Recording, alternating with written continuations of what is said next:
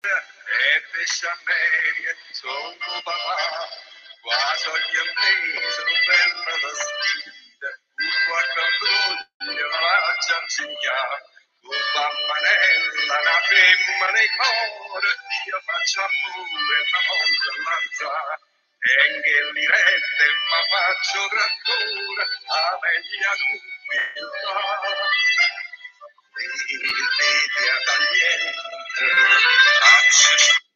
Questa è la voce di Lucio Meglio che canta. Io sono Tommaso Arana e ho lavorato con Lucio per cinque anni, quindi adesso vi racconto un po' la mia esperienza personale e lavorativa con Lucio. L'ho conosciuto una sera del, no, una mattina nel 1978 al Festival di Spoleto Aveva passato una notte intera con Romolo Vali, che era il direttore artistico sotto Menotti, e Dino Trappetti della Tirelli Costumi e mio amico, adesso che non c'è più, Esteban Fernandez. Abbiamo fatto una notte tutti insieme a chiacchierare fino alle 6 della mattina e volevo andare a Firenze il giorno dopo e loro mi hanno detto no, no, devi assolutamente andare a vedere questa mostra che abbiamo fatto per il Festival di Spoleto. Allora, malgrado mio, la mia volontà, sono andato e lì c'era Lucio Meglio, che aveva fatto una mostra sul, ispirata dalle foto di Van Gloden, Dylan Van Gloden, uh, con lavori di Michelangelo Pistoletto, Andy Warhol e uh, Joseph Boyce. Era molto molto bella la mostra e non aspettavo veramente di essere colpito e Lucio era molto gentile con io e Esteban che viaggiavamo insieme e ha detto guarda quando scendi a Napoli mi fai una chiamata e ci vediamo lì. Qualche mese dopo, un mesetto dopo, sono andato a Napoli per un weekend e sono rimasto otto anni perché Lucio una sera al ristorante Dante Beatrice, Piazza Dante, ha detto, senti Tommaso, a me mi serve un assistente, e mi serve uno che eh, parla bene inglese, sarebbe anche buono il fatto che sei cittadino americano, quindi perché non mi aiuti? E io ho detto, guarda Lucio, non so bene perché non so nulla di arte, ho studiato un po' di arte all'università, ma non arte contemporanea. E lui ha detto, meglio, così non sei sporco di pregiudizi e pensieri stupidi. E allora lui mi ha spiegato con calma uh, come guardare un quadro, un'opera d'arte. E ha detto la prima cosa che devi fare è lo guardi senza pensare niente, lo guardi per qualche minuto e o ti colpisce nella pancia e poi trasferisce un'emozione al cervello o ti colpisce nel cervello e trasferisce un'emozione alla pancia. E questo mi ha colpito molto perché alla fine era quello che, diciamo, non avevo capito del mondo dell'arte, specialmente arte contemporanea. E lui ha detto, devi avere una mente aperta, devi sempre avere una mente aperta, non pensare che i pensieri tuoi sono scritti in pietra. Il primo viaggio che abbiamo fatto era qualche settimana dopo, che tipicamente dei viaggi di Lucio Meglio, siamo andati da, Ro- da Napoli a Roma, da Roma a Zurigo, dove nell'aeroporto abbiamo uh, consegnato e venduto un disegno di Cy Twombly a Thomas Mann, un mercante d'arte di Zurigo, per due ore. Poi siamo partiti sempre quella sera per Düsseldorf per vedere Joseph Boyce a cena. La mattina dopo siamo andati da Düsseldorf a Colonia per vedere la gallerista Paul Mentz e poi il pomeriggio siamo andati a Monaco di Baviera per vedere la, eh, la casa editrice Schaman Kluser. La sera siamo andati poi a Berlino, dove la mattina dopo abbiamo incontrato Michelangelo Pistoletto che faceva una mostra lì al museo di Berlino. Questo era tipicamente un viaggio di Lucio Meglio. Lui aveva la vita per l'arte e veramente lavorava 24 ore su 24, 7 giorni alla settimana. Per 10 anni ha dormito in galleria perché non aveva molti soldi e voleva non spendere soldi per un appartamento. E io mi ricordo, per farti, capire come lavoravo, una sera dopo che stavo in galleria per 5-6 mesi, e eh, dovevamo andare a cena, era circa le 10 di sera, lui scriveva alla macchina a scrivere una lettera in francese a un gallerista di, di Parigi. E io aspettavo di andare a mangiare e lui diceva sì, sì, un, minuto, un minuto. Poi finiva la lettera, che era lunga, lo guardava e ricominciava a scriverlo. Ho detto, ma che c'è? C'è un errore di accento su una, un vocale.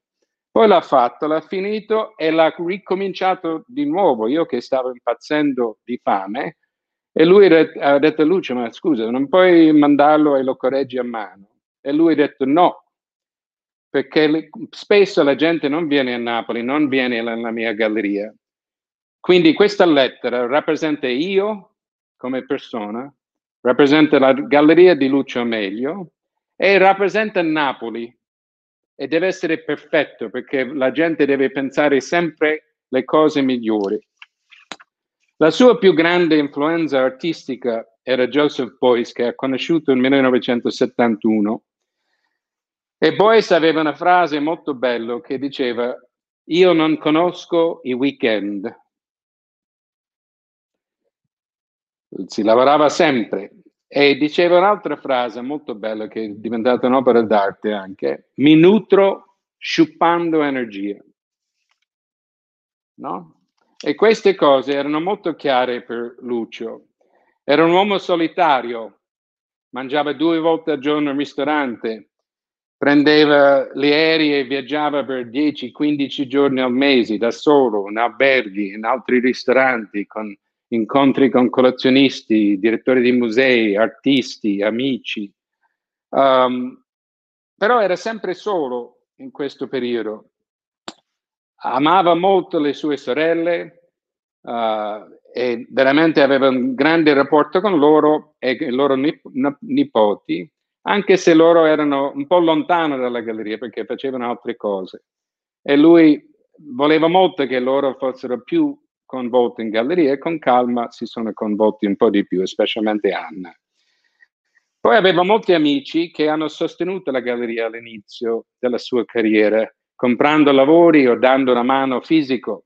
Nino Longobardi innanzitutto, Carlo Alfano, poi uh, Marcello Rumma, che ha, eh, insieme con la moglie Lia Rumma ha comprato uno dei primi lavori, la prima vendita insieme con Filiberto Menna, che era un critico, Vittorio Baratti, i grandi collezionisti più grandi di Napoli, Renato e Leleana Esposito, la famiglia Peppino di Bernardo con Dotò e le loro famiglie, che a un certo punto Peppino e la famiglia hanno detto Lucio è ridicolo che dormi in galleria sempre, perché non vieni, eh, ti, diamo, ti affittiamo un appartamentino alla Villa Volpicelli, che il loro casa, un castello bellissimo a Posilipo, e lui lì ha, ha preso casa e è rimasto lì per una decina di anni.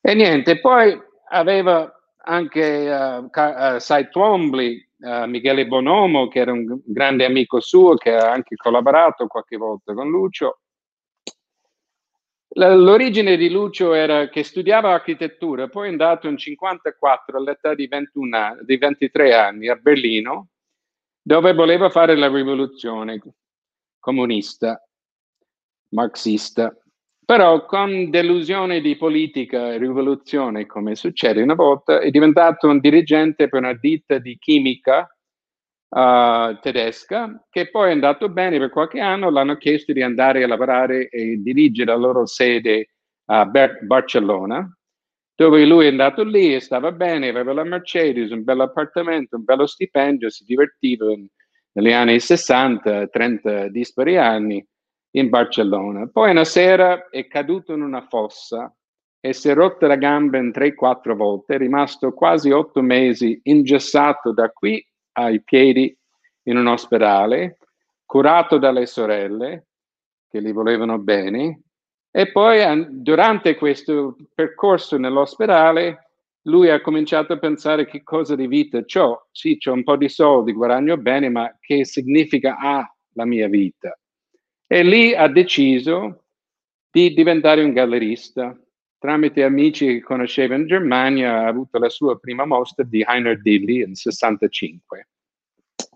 Poi nel 69 è andato a Piazza dei Martiri, la famosa sede di lui, Piazza dei Martiri 58, e aveva una filosofia di odiare e stare lontano dai partiti politici e dalla politica diceva no, io sono un uomo privato, faccio quello che voglio, non ho bisogno di nessuno e non voglio l'aiuto di nessuno, soprattutto nessun politico.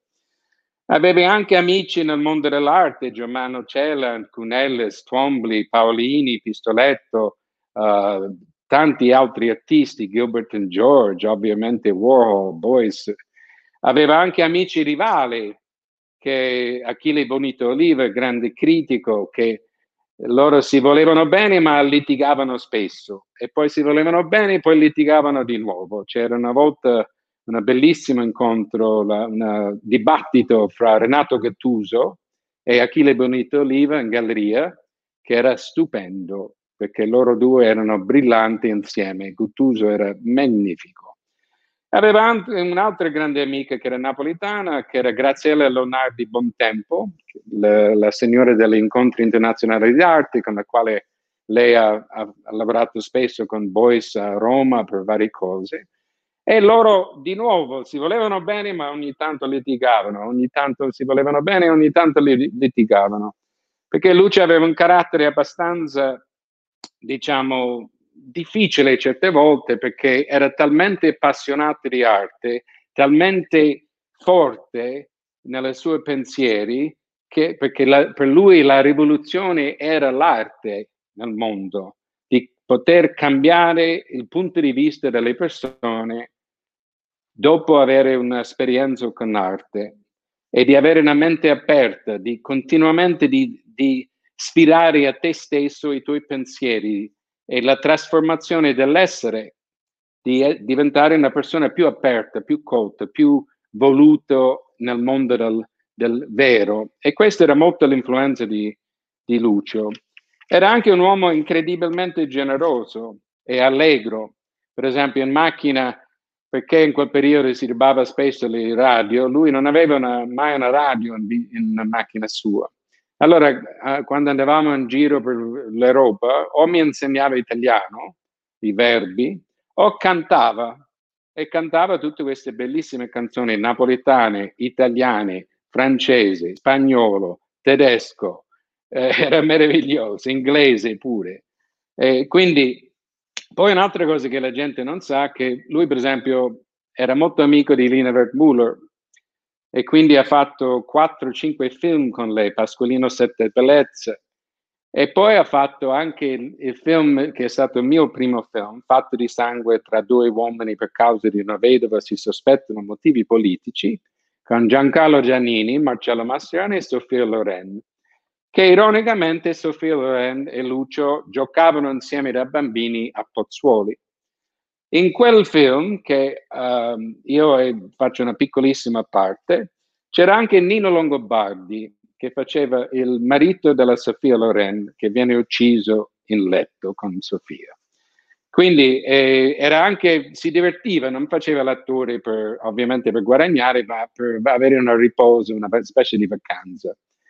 In più ai suoi amici, alle persone con le quali co- collaborava con lui, come Mimmo Scognamiglio, uh, Paola Colacurcio, anche ovviamente Michele Bonomo, dava molti regali, dava molti regali di quadri, di fotografie, specialmente Michele che amava le fotografie. A me, per esempio, mi ha regalato il mio ritratto fatto da Andy Warhol, ha scambiato qualche, uh, qualche disegno di Joseph Boyce e Andy l'ha fatto nel 1980.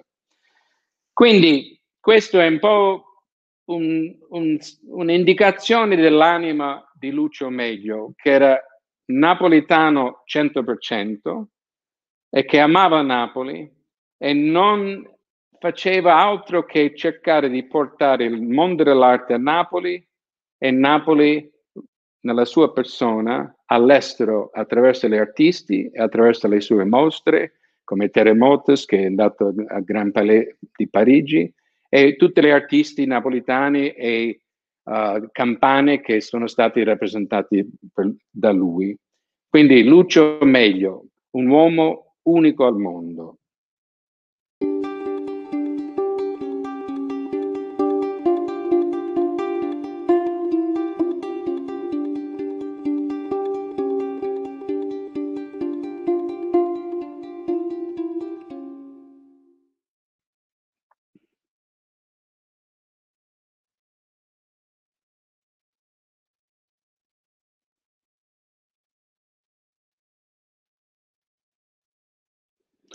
Allora, 23 novembre 1980, io stavo al Cinema Filangieri a Napoli e il terremoto è successo.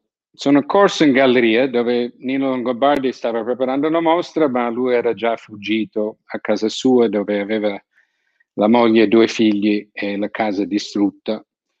Ho controllato in galleria, mentre controllavo che tutto era a posto, è arrivato Lucio che stava in concerto a San Carlo Abbiamo controllato insieme tutte le cose in galleria, non c'era danno, non c'erano problemi. E poi dopo poco tempo uh, Lucio si è messo in contatto con Michele Bonomo e Francesco Durante, che erano giornalisti del Il Mattino. Michele era un carissimo amico di, di Lucio e ogni, tava, ogni tanto dava una mano a lui per certe cose. Allora siamo andati in macchina a Avellino, l'epicentro, e siamo arrivati lì, non so, alle 10, 11 di sera. Uh, c'erano questi, questa strada avanti a noi all'ingresso della città, buio, con polvere, con ruderi, con macchine distrutte dai pezzi degli edifici che cadevano sul, sulle macchine, con la gente che stava, era freddo, novembre di notte, con la gente intorno ai fuochi, sembrava quasi una scena medievale e loro che chiedevano a noi da dove venite, da dove venite. E chiaramente i giornalisti hanno detto, ma scusa, siamo da Napoli al mattino, sono arrivati i soccorsi e non era ancora arrivato nulla. Siamo andati al centro e siamo andati all'ospedale di Avellino, dove i giornalisti sono andati a fare il loro lavoro, io e Lucio stavo lì, Lucio è andato a parlare con qualcuno, a un certo punto io aiutavo perché chiesto da un dottore, le, portava le, la barella con dei pazienti e dei morti in giro. Chi mi diceva di fare qualcosa, io lo facevo volentieri. Poi a un certo punto è arrivata una doppia scossa forte e chiaramente è caduto uh, la barella perché l'altra persona si è fuggito da, dall'ospedale. E il povero uomo mi diceva: Non mi lasciare, non mi lasciare. non preoccupare, sono di San Francisco, sono abituato ai terremoti. Questa è una doppia scossa. Se l'edificio non ha crollato, non crollerà adesso. Quindi ti rimango con te, non ti preoccupare. E piano piano le scosse si è finita, la gente è tornata, l'abbiamo spostato. Poi siamo tornati a Napoli. Il giorno dopo, o due giorni dopo, non mi ricordo bene, Uh, Nino è tornato in galleria e ha detto a Lucio, guarda Lucio, stavo preparando questa mostra ma non la voglio fare più come, come l'ho pensata, invece vorrei fare una mostra concepito e voluto da terremoto dentro di me e quelle che abbiamo uh, subito. Quindi ha comprato delle tele enormi e l'ha coperto tutta la galleria con le tele e lui ha cominciato a dipingere come se fosse un terremoto dentro di sé che trasmetteva alle tele. Qui è un quadro di Nino Longobardi della metà degli anni 80, come vedi molto movimentato, però questi quadri qua della galleria dove eh, che dipingeva erano violenti, ma con teschi, con corpi, con ruderi, erano di questo colore più o meno, con qualche alternante. Ed era violentissimo, era il primo lavoro sul terremoto. E Lucio, che era molto scioccato e molto provocato felicemente dal lavoro di Nino, ha pensato a lungo, stava lì e a un certo punto dice Nino, io Maggi, però domani parliamo, c'è un'idea che voglio sviluppare stanotte. E il giorno dopo è venuto e ha parlato con Dino, al Nino, ha detto Nino, che ne pensi se facessi una mostra ispirato al terremoto e chiedessi a tutti gli artisti con la quale lavoro di fare un lavoro ispirato al terremoto. E Nino ha detto, guarda che bella idea, bella idea. E, Nino, e Lucio ha detto, guarda, guardandoti il lavoro mi è venuto in mente. E questo era l'inizio e l'origine di Terremotus, che poi Lucio chiaramente era un uomo molto molto generoso, ma anche un uomo molto angosciato, però se lui credeva nella trasformazione fisico e mentale della società che veniva fuori da questa, da questa tragedia una cosa positiva, come quando ha rotto la gamba in Barcellona, in Spagna, qualche anno prima. Da quella tragedia è venuta la voglia di fare il gallerista. Dalla tragedia di terremoto del 1980 è venuta la voglia di fare la mostra di terremotos.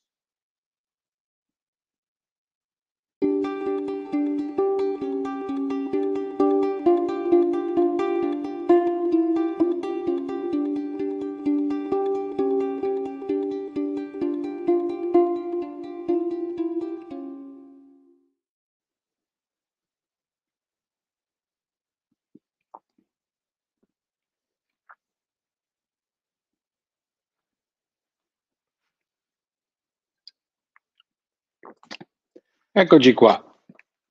Qui vorrei parlare di, dello stato attuale di Terremotos in 2020. Allora, Lucio prima ha cominciato queste mostre di, di vari artisti nella galleria all'inizio, Boyce, Warhol, uh, Carlo Affano, c'era Gianni Pisani, c'erano vari, vari artisti, Mario Merz, Cunelles, tutti quanti. E poi piano piano è andato avanti fino a, credo, 85-86, quando ha fatto la mostra Villa Campeglieto, che era la prima mostra pubblica, in una villa bellissima fuori di Napoli, e lì c'era il primo impatto nel, di far vedere la mostra Terremotos a tutti. E poi con anni è andato avanti e ha fatto la Grand Palais di Parigi, che era la seconda grande fase della mostra, dove a Parigi ha portato tutti i più grandi artisti che aveva già e alcuni nuovi che sono, uh, diciamo, venuti insieme per fare la mostra a Parigi, che era una mostra straordinaria. E lui era felicissimo perché per lui Parigi era la mecca del mondo dell'arte, eh, più di New York in un certo senso, e quindi l'idea di un napolitano a Parigi con Terremotos, gli faceva molto piacere. Però purtroppo negli anni, alla fine degli anni Ottanta, a Barcellona di nuovo, lui è, è stato male, è nato in ospedale e lì era diagnosticato di avere AIDS.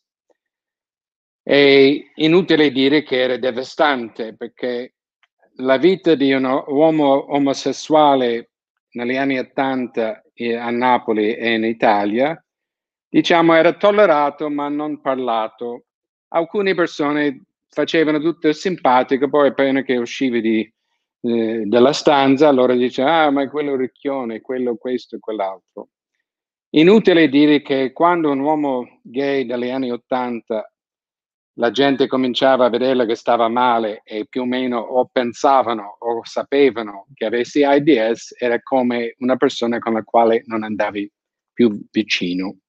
Quindi c'era t- tanta gente che ha aumentato la solitudine di Lucio, che lui vedeva i suoi amici, la sua famiglia che amava, i collaboratori ormai era, era Paola Colacurcio e Mima Scognamiglio, il suo vecchio am- amico Michele Bonuomo, che a- aiutava lui per certe cose, e poi chiaramente i collezionisti e gli artisti che comunque li volevano bene. Però piano piano la sua vita ha cominciato a prendersi una piega male perché alla fine degli anni Ottanta c'è stato anche un problema economico nel mondiale e c'era meno soldi nel mondo dell'arte e Lucio aveva fatto un po' di soldi negli anni Ottanta, però come ho detto sempre a tutti, lui non spendeva i soldi per sé, a parte di volare bene, più veloce che poteva perché volava spesso. Quindi però aveva questa angoscia del suo patrimonio culturale, che era la Fondazione Amelio, e la mostra di Terremotos.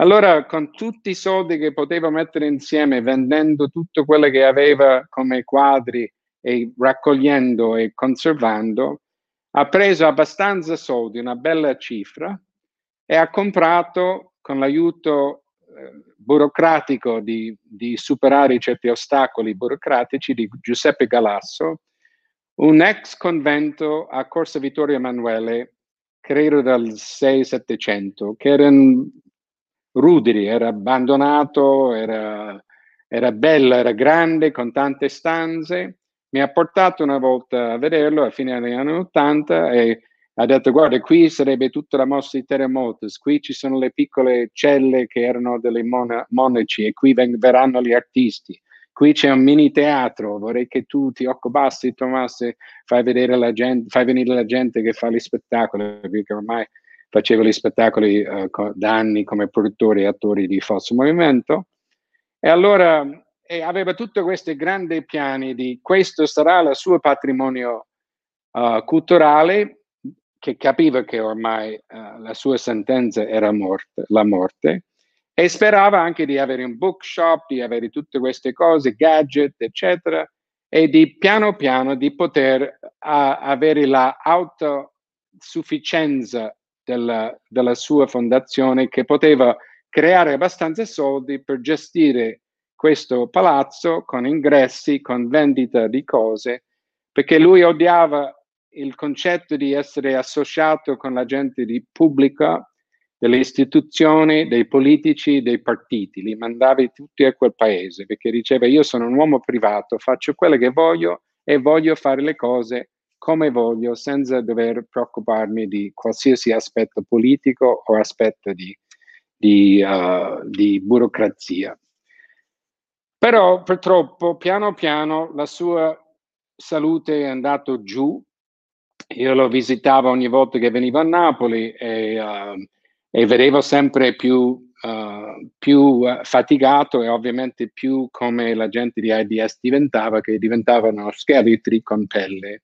Purtroppo ho avuto tanti amici, più di 45-50 amici morti di AIDS e ho visto tanti nelle, nelle fa- fasi finali della loro vita e vedevo lui e lui non voleva mai parlarne, però un giorno mi diceva, guarda Tommaso, io sono disperato perché non so dove mettere i quadri. La sua più grande paura è che questi quadri andavano in deposito umido con polvere e si diventavano rovinati. Poi detto dopo che non ci sono, chi paga queste spese? Chi si occupa di... Non posso pagare una, una cifra forte per un deposito è tutto ben fatto per l'arte perché chi avrà questi soldi dopo che non ci sono più. Allora molte persone a Napoli hanno cercato di trovare una soluzione, l'ambiente politico, l'ambiente di, del Museo di Capodimonte, tutto, eh, Nicola Spinosa, molte persone hanno cercato di dare una mano. Però purtroppo con i tempi e l'ambiente politico era impossibile trovare una soluzione dove lui era garantito che i quadri rimanessero in un modo pubblico, che la gente poteva vederlo senza rischiare di andare in deposito e andare rovinato.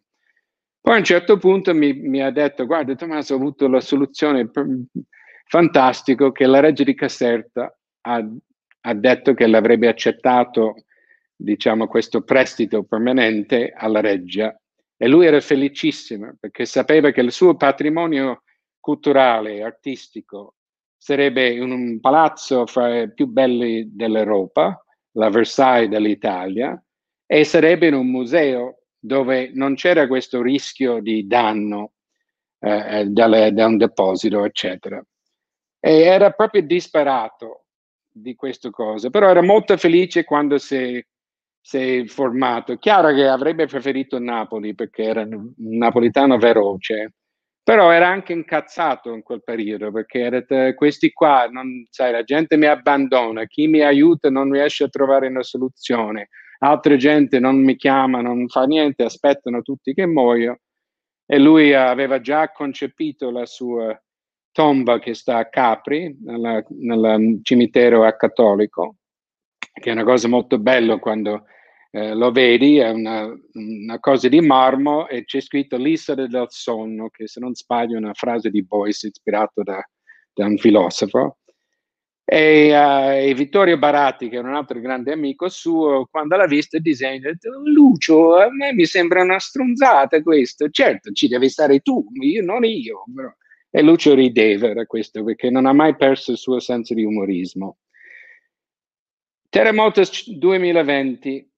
Io credo molto, 100%, nel discorso che mi ha fatto Tiziana Maffei, la direttrice della Reggi di Caserta, di come vorrebbe sistemare permanentemente tutta la collezione dei 72-73 pezzi in, nella reggia in un modo adeguato per il valore della, dei quadri e per l'aspetto impor- di importanza che ha come valore culturale, artistico e anche economico.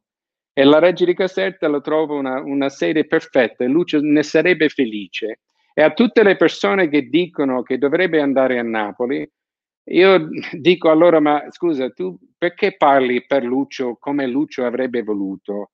Lucio l'ha voluto alla Regia di Caserta, l'ha fatto una scelta molto precisa.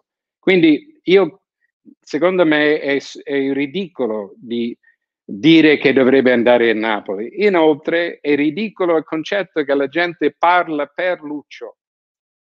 Io cerco di parlare di Lucio, ma non per Lucio. E molta gente che io li chiamo sciacalli, dopo la morte di Lucio, si fingevano che erano i più grandi stretti collaboratori suoi, o la, quelle che ha concepito con lui certe mostre, o quelle che ha curato certe mostre. Lucio era molto generoso con noi amici, io, Michele Bonomo, gli altri, e dava a noi i ruoli me mi dava direttore di galleria, altri dava questo ruolo qua, perché voleva che noi ci da- avessimo uno spazio, una posizione ufficiale. Però tutte le cose di Lucio, decideva Lucio, curava tutto Lucio. Noi che abbiamo co- collaborato con lui, abbiamo solo dato una mano a lui a creare quelle che voleva creare lui, non noi. E, e, mi dispiace molto di vedere questa gente che adesso pensa, eh, parlano sempre male di, della Reggia di Caserta, i quadri stanno lì. Sì, negli anni passati sono stati dei problemi gravi lì per vari motivi che è inutile andiamo dentro perché lo sappiamo tutti. Però è 2020, Lucio mi ha insegnato ad avere una mente aperta. Io ho una mente aperta, quindi adesso la Reggia di Caserta metterà i quadri nel modo migliore che la direttrice pensa di metterli e secondo me è una grande occasione per la Regia di Caserta, per la regione Campania e per Sud e per Lucio Meglio e soprattutto per Terremotos, che è una collezione fra le più uniche al mondo in una, uno dei palazzi più belli al mondo. Quindi io lo trovo fantastico e se Lucio Medio fosse vivo oggi, lui farebbe una mostra che si, chiamava, che si chiamerebbe, secondo me, Terremotos Covid, perché prenderebbe da questo periodo allucinante un aspetto di trasformazione quasi come terremoto. Spero che avrebbe pensato così, ma non lo sono, perché non so, perché non posso parlare per Lucio però posso parlare di Lucio, che era l'uomo più straordinario che abbia mai conosciuto.